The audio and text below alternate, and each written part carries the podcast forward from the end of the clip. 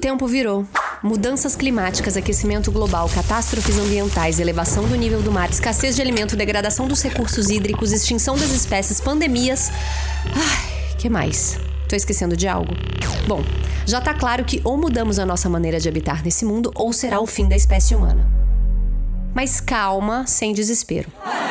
Estar informado sobre a realidade é importante, mas mais importante ainda é saber o que fazer com essa informação.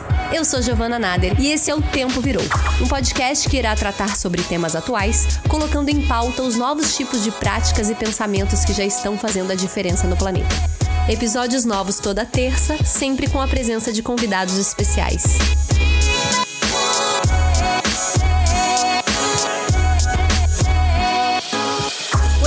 De hoje vai falar sobre ativismo. Esse atributo que, arrisco dizer, une praticamente todas as pessoas sintonizadas nesse podcast. Sim, se você defende uma causa e tenta, a partir da ação prática, transformar a sociedade, você pode se considerar um ativista. Com o avanço das tecnologias da informação e comunicação, o ativismo ganhou outra dimensão. As últimas gerações de ativistas se formaram em meio a essa revolução digital, modificando não só as formas de interações sociais, mas também as formas de organização organizações políticas e de participação democrática. No Brasil, o ativismo tornou-se um termo frequente a partir das manifestações de junho de 2013, quando a polarização tomou conta do país. Desde então, ativistas de todas as bandeiras possíveis vêm travando intensos debates e promovendo incansáveis protestos. A eleição de Bolsonaro em 2018 significou uma derrota para muitos ativistas ligados a causas ambientais, de direitos humanos, direitos raciais, indígenas, das mulheres, dos animais. O presidente, aliás, tem uma relação conflituosa com a ideia do ativismo.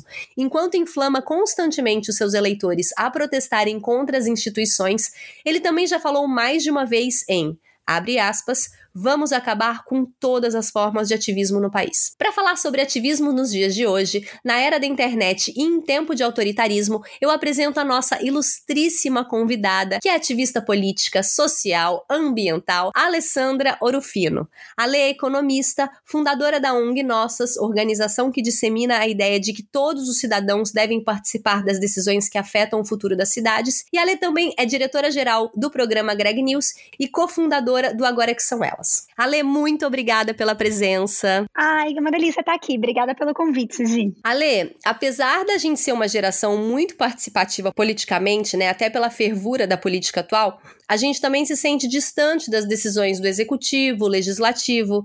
E falando até por mim, que tenho lá minhas causas, mas muitas vezes eu me sinto muito impotente para tentar mudar alguma coisa. É algo longe, né? E o que vocês buscam no meu Rio e no Nossas é justamente canalizar essas muitas indignações para uma participação mais efetiva na política. Eu queria que você começasse falando como são feitas essas articulações, tanto da pressão com os governantes, quanto com o engajamento cívico na mudança? É, primeiro eu queria dizer que eu concordo com o seu diagnóstico. A gente, apesar de ter vontade de participar politicamente, eu acho que isso é uma marca da nossa geração, essa vontade existe sim, mas a gente também se sente distante da, da tomada de decisão.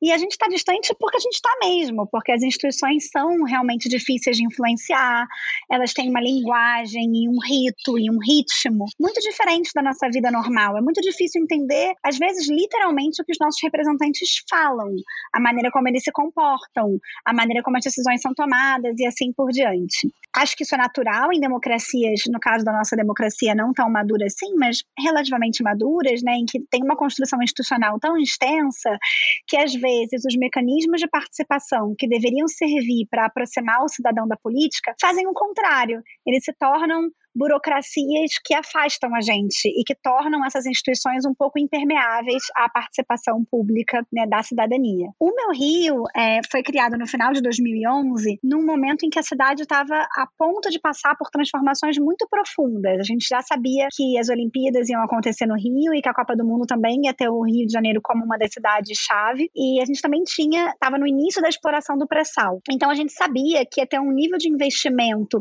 público e privado no Rio de Janeiro gigante. E, ao mesmo tempo, estava claro, já desde aquele momento, pela forma como os planos de reurbanização estavam sendo apresentados, a maneira como os nossos governantes se referiam a esses eventos, a própria proposta né, que o Rio trouxe para o Comitê Olímpico especificamente, estava muito claro que essas mudanças que seriam facilitadas por esses investimentos públicos e privados não necessariamente atenderiam aos anseios da população. Então, o meu Rio surgiu com essa vontade de falar: bom, a gente vai ter essa janela de oportunidade, esse momento em que o Rio pode se transformar, vamos fazer com que a população tenha mais um canal de influência sobre as decisões que vão moldar o futuro da cidade de maneira tão decisiva nos próximos anos. Em alguma medida, a gente conseguiu fazer isso, muitas vezes não, muitas vezes a gente falhou, mas a gente teve influência decisiva em uma porção de políticas públicas que foram implementadas nessa, nesse período e que poderiam ter sido implementadas de outra forma, de uma forma muito mais distante daquilo que a população sonhava ou desejava, caso a população não tivesse se organizado para fazer valer a sua voz. E aí eu acho que entra um aspecto fundamental do ativismo e do trabalho do Meu Rio e depois, posteriormente, do Nossas como um todo. Né, o Nossas leva esse trabalho local do Meu Rio para todo o Brasil. Que é o seguinte: é muito difícil influenciar a política como cidadão comum, por assim dizer, se você não tiver organizado em coletivo. É na coletividade que a gente encontra a nossa força.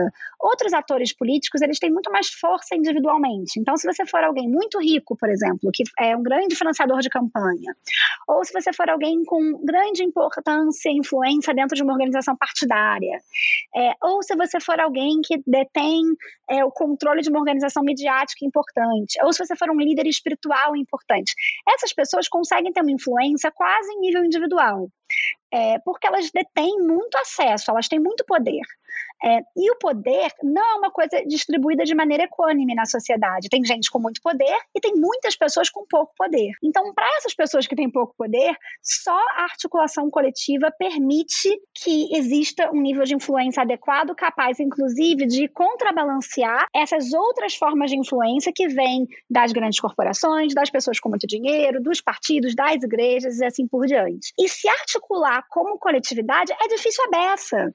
É difícil porque é difícil a gente reconhecer o outro, é difícil entrar em acordo, é difícil reconhecer demandas. Então, muito do trabalho que a gente faz no Meu Rio e no Nossos como um todo é identificar pautas importantes, urgentes. Então, a gente tem uma leitura política do que está acontecendo, a gente entende a linguagem do diário oficial, a linguagem das instituições da democracia representativa, a gente tem contatos dentro dessas instituições. Então, a gente sabe quando tem uma decisão importante que está para ser tomada, mas a gente também desenvolveu uma maneira de articular em massa cidadãos para que eles possam tentar influenciar essas decisões. E isso passa por conhecer as pessoas que se relacionam com a gente, saber quais são as pautas que interessam a elas e acioná-las por e-mail, por WhatsApp, na hora em que existe uma decisão sendo pautada e tentar canalizar essa energia da coletividade, porque é na coletividade que o nosso poder pode ser exercido e aí a gente consegue sair desse lugar de sentir que a gente não tem influência nenhuma, porque a gente tem pouca como indivíduos, mas a gente percebe que no momento em que a gente se articula com o outro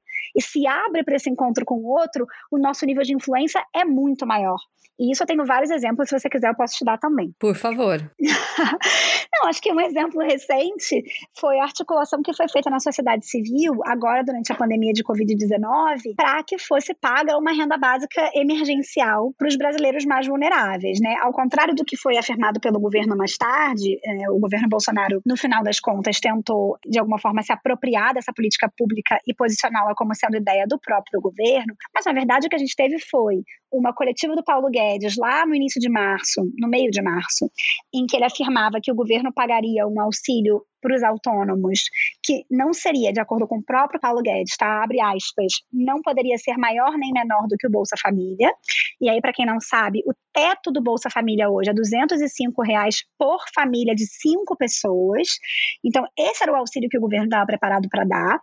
E a sociedade civil se articulou de maneira decisiva, várias organizações da sociedade civil se articularam, elaboraram um programa, falaram o auxílio tem que ser maior, ele tem que ser por mais tempo, ele tem que atingir mais pessoas. E aí a gente lançou uma campanha com o apoio do Nossas e de várias outras organizações da sociedade civil, incluindo a Rede Brasileira de Renda Básica, o INESC, o ETOS, a Coalizão Negra por Direitos.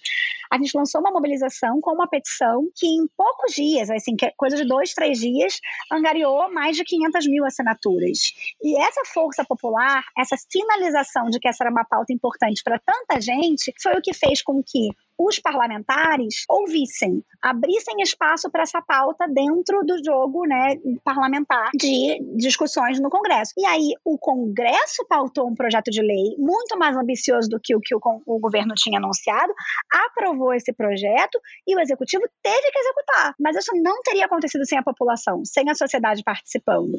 E isso agora é uma política pública que beneficia diretamente mais de 50 milhões de famílias. Então, se isso não é força, se isso não é influência, eu não sei o que é. Tá isso numa escala muito grande. Aí a gente tem outros exemplos menores, mas assim, a gente faz diferença. A questão é que a gente precisa estar muito mais organizado do que os outros. Uma diferença que vocês fizeram também, que inclusive entra na minha pauta, que é a questão da proibição do uso de canudos plásticos na cidade do Rio de Janeiro, que não se acha mais canudo plástico, né? Porque a sacolinha plástica até foi proibida, mas você ainda vê ela em todos os lugares. O canudo a gente não vê. Como foi? Vocês pressionaram vereadores para criar esse projeto de lei? Sim, a gente fez uma articulação com é, alguns núcleos de ambientalistas em diversos centros acadêmicos, inclusive na PUC, para poder desenhar um projeto de lei que fosse tecnicamente viável. Acho que é por isso, inclusive, que a questão dos canudos pegou e a da sacolinha talvez um pouco menos, né? Porque essa construção da sociedade civil também vem com um embasamento técnico que depois faz com que a implementação seja mais fácil. Então a gente desenhou esse PL e aí a gente dialogou com vários vereadores para que eles adotassem esse projeto de lei, até que o projeto de lei foi de fato pautado e aprovado teve alguma resistência ali na Câmara de Vereadores, mas o fato, de novo, da gente ter uma grande parcela da sociedade, da sociedade mobilizada ajuda muito. A gente, a gente não pensa sobre isso, mas quando você tem uma campanha que mobiliza centenas de milhares de pessoas, 100 mil pessoas, 200 mil pessoas, os vereadores, é claro que eles ouvem, porque isso é eleitorado, isso é significativo dentro do jogo eleitoral que eles estão jogando. E eles abrem espaço, inclusive compram brigas. A briga do canudo não é uma briga simples, né? Parece uma coisa tão pequena e simples, canudo, é óbvio que a gente pode proibir, e aí a gente cria exceções para pessoas com questões de acessibilidade, quer dizer, a gente cria algumas exceções para quem precisa, mas no geral é óbvio que isso é, é, é, né, parece tão óbvio como política pública, uma coisa que causa um transtorno tão gigante, tem um impacto ambiental tão grande, que é tão supérfluo na nossa vida. Mas, no entanto, tem uma indústria atrás disso, tem interesses políticos atrás disso, então é uma briga. Mas a gente tem condição de ganhar essas brigas, tanto que a gente ganhou. A gente só precisa estar muito organizado e ter, e ter um conhecimento técnico de como a política funciona. E, e é importante não citar a internet nisso tudo, né? Porque a internet transformou a maneira como as pessoas se organizam socialmente e, consequentemente, politicamente também. Tanto nas formas de participação, pressão popular, assinaturas. E eu vejo muita gente falar num tom crítico sobre o ativismo de sofá, que ficar só no Twitter não vai resolver nada. Você não acha que já passou da hora dos ativistas desmistificarem essa relação com a internet e passarem a vê-la como uma aliada fundamental nessa mudança? Claro, sem dúvida. Evidente que só a manifestação da opinião, ela de fato pode ser inócua.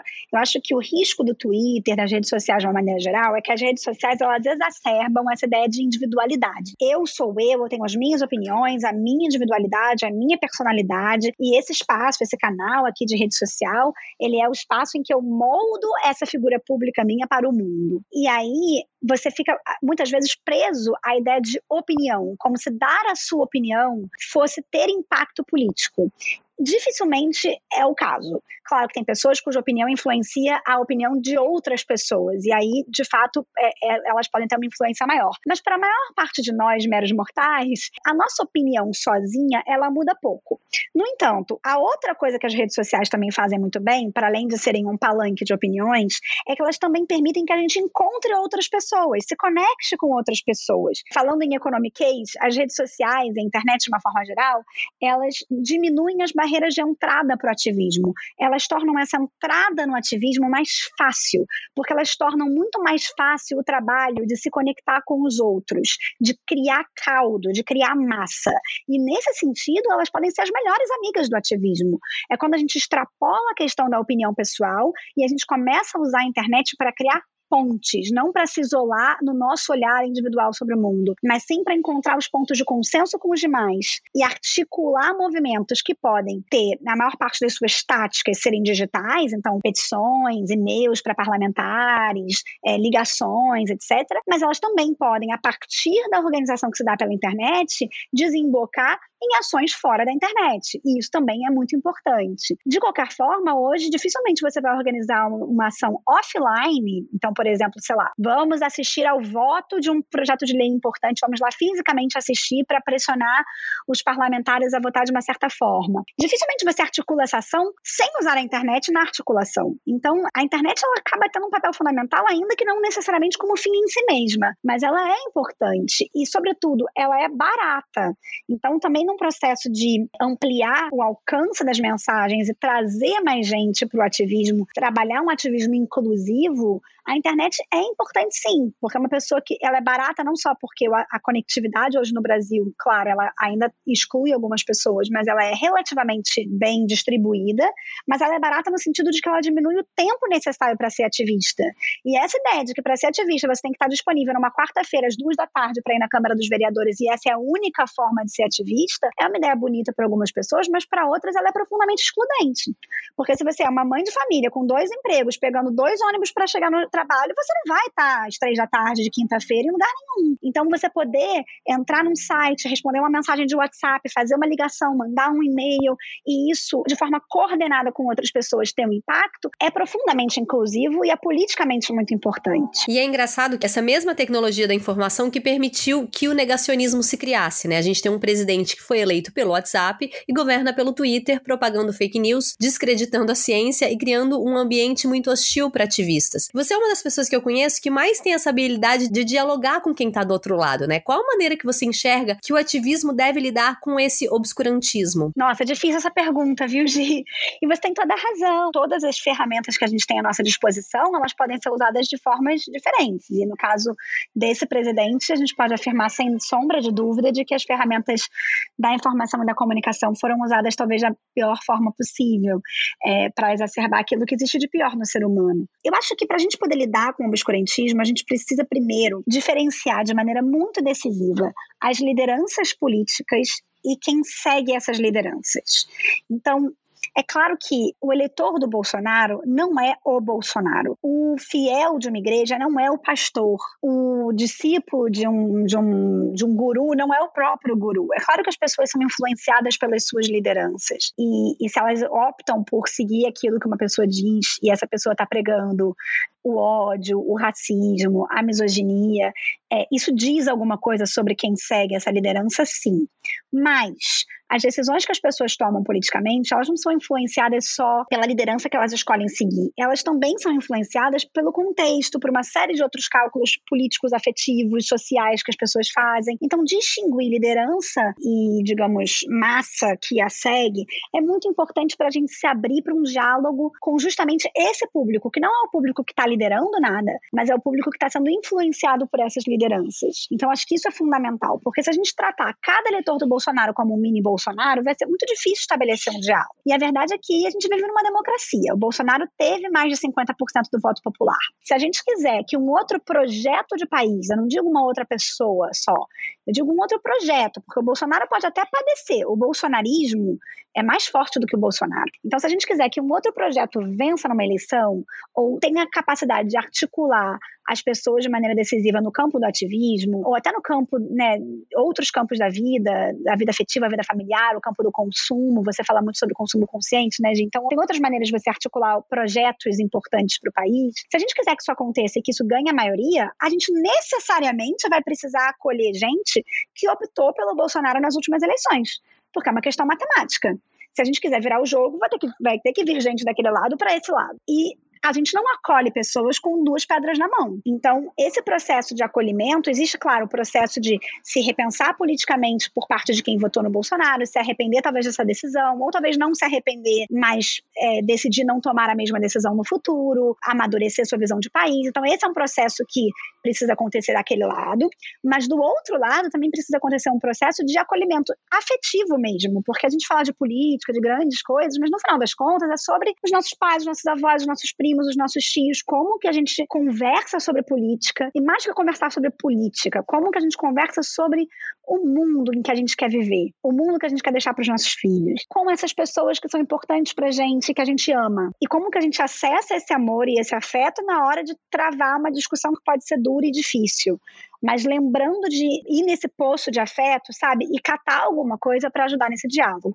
É claro que isso é mais fácil para pessoas que estão com a sua vida menos afetada pelas decisões tomadas por esse governo. Então, pessoas que não são especialmente afetadas pelo discurso de ódio que esse governo propaga, é muito mais fácil para essas pessoas que não são afetadas do que para as que são afetadas no nível pessoal. Eu não espero esse nível de paciência e pedagogia da mesma maneira de todo mundo. Mas acho que é um esforço para nós, para quem puder fazê-lo, é um esforço válido. É um exercício. Porque no final das contas, é, é um exercício que pode trazer frutos importantes para o país. E a gente sabe como é arriscada a vida do ativista no mundo, sobretudo no Brasil, principalmente nos dias de hoje. Né? O Brasil é o país que mais mata ativistas no mundo e a gente tem um atual presidente que faz essa perseguição ainda maior. E eu queria que você contasse sobre o desafio de ser ativista política nos dias de hoje, a sua visão enquanto mulher nesse meio também, porque é impossível a gente não fazer um recorte de gênero nessa situação e que tipo de problemas você enfrenta no seu dia a dia? Eu sinto que eu tenho uma posição muito privilegiada dentro do ativismo. Claro que acho que a questão do gênero ela é absolutamente fundamental e o fato de eu ser uma liderança mulher dentro do ativismo já me trouxe bastante dor de cabeça no passado. A vez em que a gente teve dentro do Nossas a maior pressão, digamos, externa, ameaças de morte, questões mais delicadas mesmo sendo colocadas, ficou muito nítido para mim como era diferente lidar com isso enquanto mulher, porque nessa ocasião a gente sofreu uma série de ameaças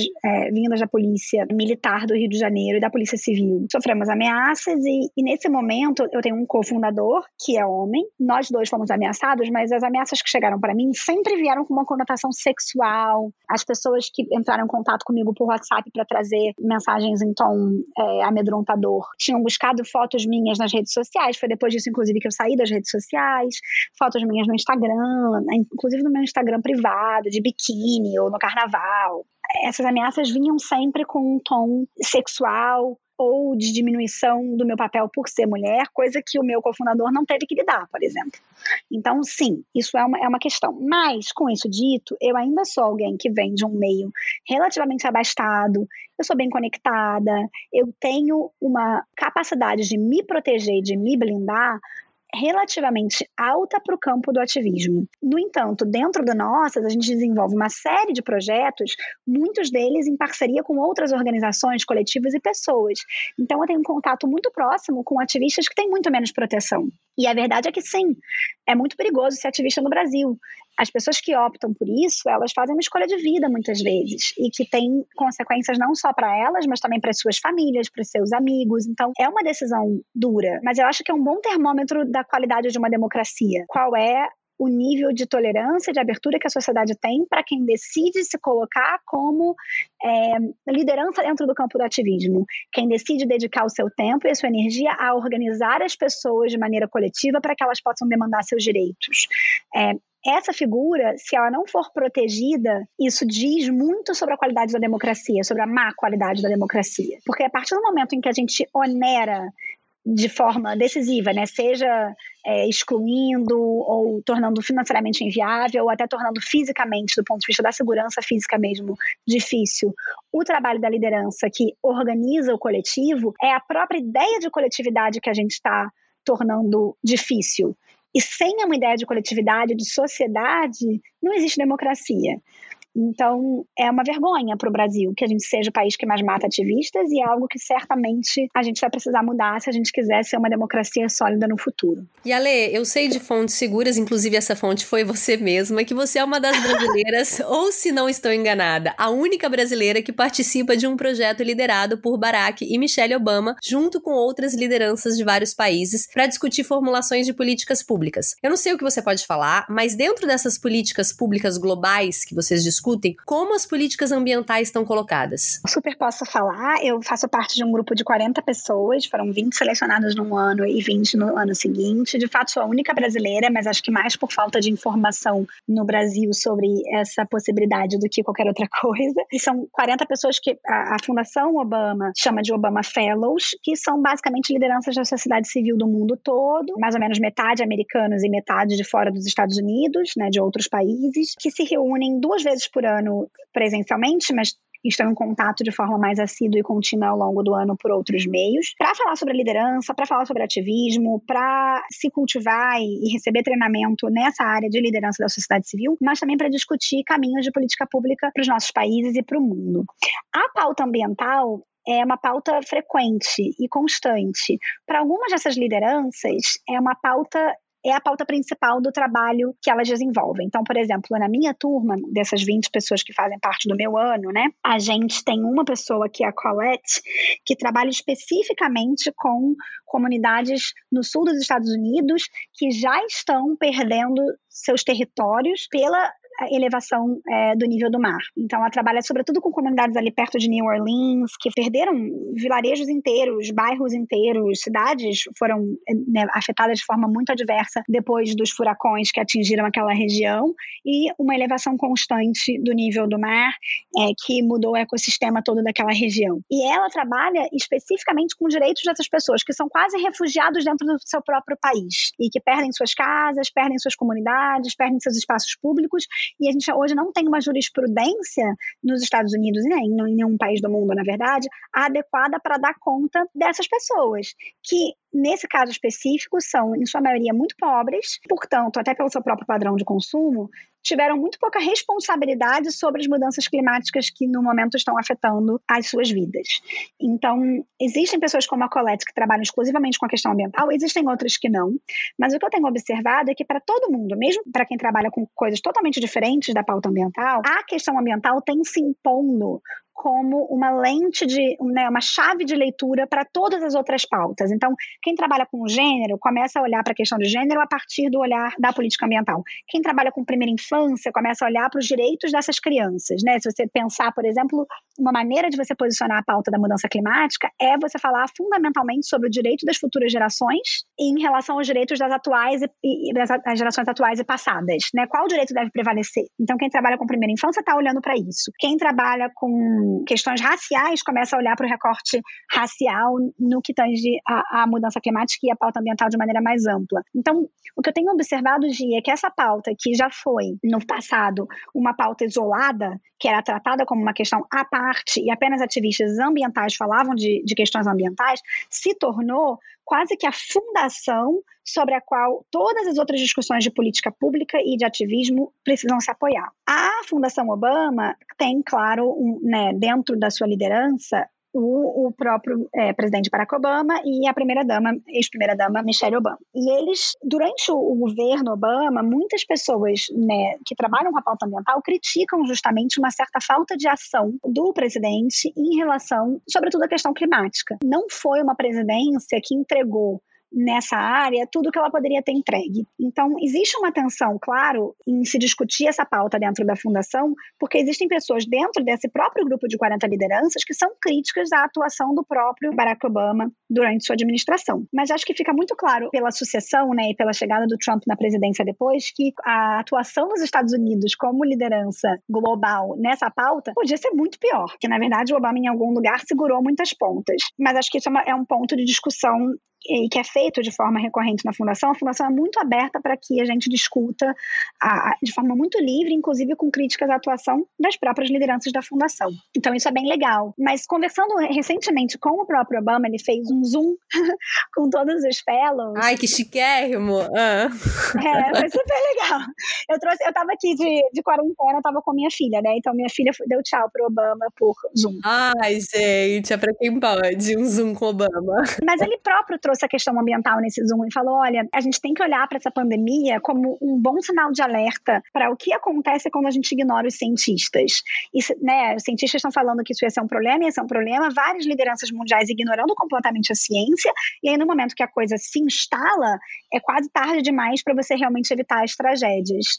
E se os cientistas tivessem sido ouvidos um pouco antes, um mês antes, dois meses antes, a gente talvez não tivesse esse número de mortes na Europa, nos Estados Unidos e agora também no Brasil e a gente estivesse saindo dessa situação de maneira muito mais fácil, inclusive com um impacto econômico menor. Então ele falou muito disso e falou: olha, a grande pauta na qual a ciência vem sendo ignorada de forma sistemática é a mudança climática. Então tá aí um bom momento para a gente ter essa reflexão e trazer essa reflexão para o público também da importância de se escutar os cientistas e não deixar a coisa explodir na nossa mão antes de olhar para a ciência como aliada. Então fica aí um, um pouquinho do que a gente discutiu com ele nesse contexto da pandemia de Covid. Ótimo. E Ale, você é super jovem, né? 30 anos? Fiz 31 agora. 31. Inclusive, o lema do Nossas é feito com amor por jovens ativistas, mas tem uma geração ainda mais jovem vindo aí, né? Adolescentes como Greta Thunberg, seus seguidores falando de mudanças climáticas. A gente viu recentemente também um movimento muito forte dos secundaristas no Brasil, que é uma grande massa de adolescentes vindo aí com uma força e com um ativismo muito grande. Qual a importância que você atribui a esses jovens ativistas e até as próximas gerações de ativistas nesse papel de promover a mudança? Nossa, total importância, né? Tem, tem uma coisa da juventude que é muito é, importante e muito valiosa para o ativismo. Primeiro que é a energia mesmo, a capacidade de se dedicar ao tempo, muitas vezes, que o jovem tem um pouco mais de tempo, é, nem sempre, né? Mas em alguns casos tem. Mas tem também uma questão de olhar qual é a perspectiva de futuro que você se coloca para a sua própria vida? Alguém que já está no final da vida, ou que já viveu a maior parte da sua vida, tem uma, um, um horizonte de futuro que é ali de 20, 30, 40, talvez 50 anos. Uma pessoa que tem hoje 16, 17 anos pode perfeitamente ter um horizonte de futuro de um século. Até porque com os avanços da medicina não é, é, não é ousado afirmar que as atuais gerações de jovens podem perfeitamente viver de maneira constante mais de 100 anos. Então a gente tem uma mudança fundamental de escala de tempo. E essa mudança, esse olhar mais dilatado para um futuro que vai até mais longe no tempo. E por outro lado, ah. é uma geração de, com um futuro cancelado, né? Se a gente olhar por essas Exatamente. mudanças climáticas. Exatamente. É uma geração com um futuro perfeitamente cancelado, totalmente cancelado. Eu acho que é um pouco inescapável, inclusive. Eu não acho que a gente vai conseguir, de alguma forma, reverter o tamanho da tragédia que nos aguarda a gente já perdeu essa janela. Alguma tragédia nos aguardará. Eu acho que a discussão que essa geração pode fazer, e ninguém melhor do que essa geração para fazer essa discussão, é como que a gente se prepara para essa tragédia para que ela não nos atinja de uma forma completamente desigual. E para que a gente possa, talvez, preparar melhor os nossos modos de vida para segurar a onda quando ela chegar. Porque quando eu digo que a gente não vai poder escapar da tragédia, o que eu quero dizer é um nível de mudança nos ecossistemas, na maneira como a gente vive, vai acontecer. É, a gente pode fazer com que seja uma mudança menor do que se a gente continuar vivendo de maneira inconsequente. Mas alguma mudança vai acontecer. A questão política que se coloca é: quando essa mudança acontece, Quais são as opções que a gente toma? A gente deixa essa mudança afetar, sobretudo, os mais pobres e mais vulneráveis de maneira avassaladora, possivelmente irreversível, né? milhões, talvez bilhões de pessoas morrendo, ou a gente reparte melhor os recursos, reparte melhor os riscos e lida com essas mudanças de maneira mais coletiva, de forma com que todo mundo talvez tenha que perder um pouco, ou ceder um pouco, ou mudar um pouco seu estilo de vida, mas é, menos gente tenha que atravessar períodos de extrema pobreza ou risco e a gente consiga controlar melhor essas consequências. Então, acho que sim, é uma geração que tem um futuro cancelado, mas acho que, sobretudo, é uma geração que tem esse futuro, essa promessa de futuro, que é um futuro baseado no consumo, baseado numa expectativa do que é trabalho, do que é felicidade, do que é família, que foi moldada nos últimos 100 anos. Esse futuro está cancelado. Não quer dizer que outro futuro não seja possível. E cabe a essa geração, então, inventar um futuro novo, já que o futuro que lhe foi prometido não vai mais existir. Perfeito. Ale, obrigada pela presença, viu? Ah, imagina Imagina, Gi, é um prazer conversar com você. com você. Obrigada. Tô com saudade. Também. A gente vai se ver já já. Pessoal, apoiem o Nossas, se inscrevam para ser um membro e receber os alertas de mobilização e não deixem de assistir aqui dica TED Talk da Alessandra, disponível online, onde ela conta vários dos feitos que a ONG já conseguiu realizar. E já passou da hora da gente entender que não existe essa de ativismo de sofá. Muitas vezes protestar do sofá pode ser tão eficiente quanto protestar da rua e essa conectividade digital veio para ficar. E a gente deve sempre aprender sobre as novas formas de ativismo que vão se colocar daqui para frente. Obrigada pela audiência por aqui e conto com vocês, meus queridos ouvintes ativistas, para divulgar esse podcast. Um beijo e até a próxima terça.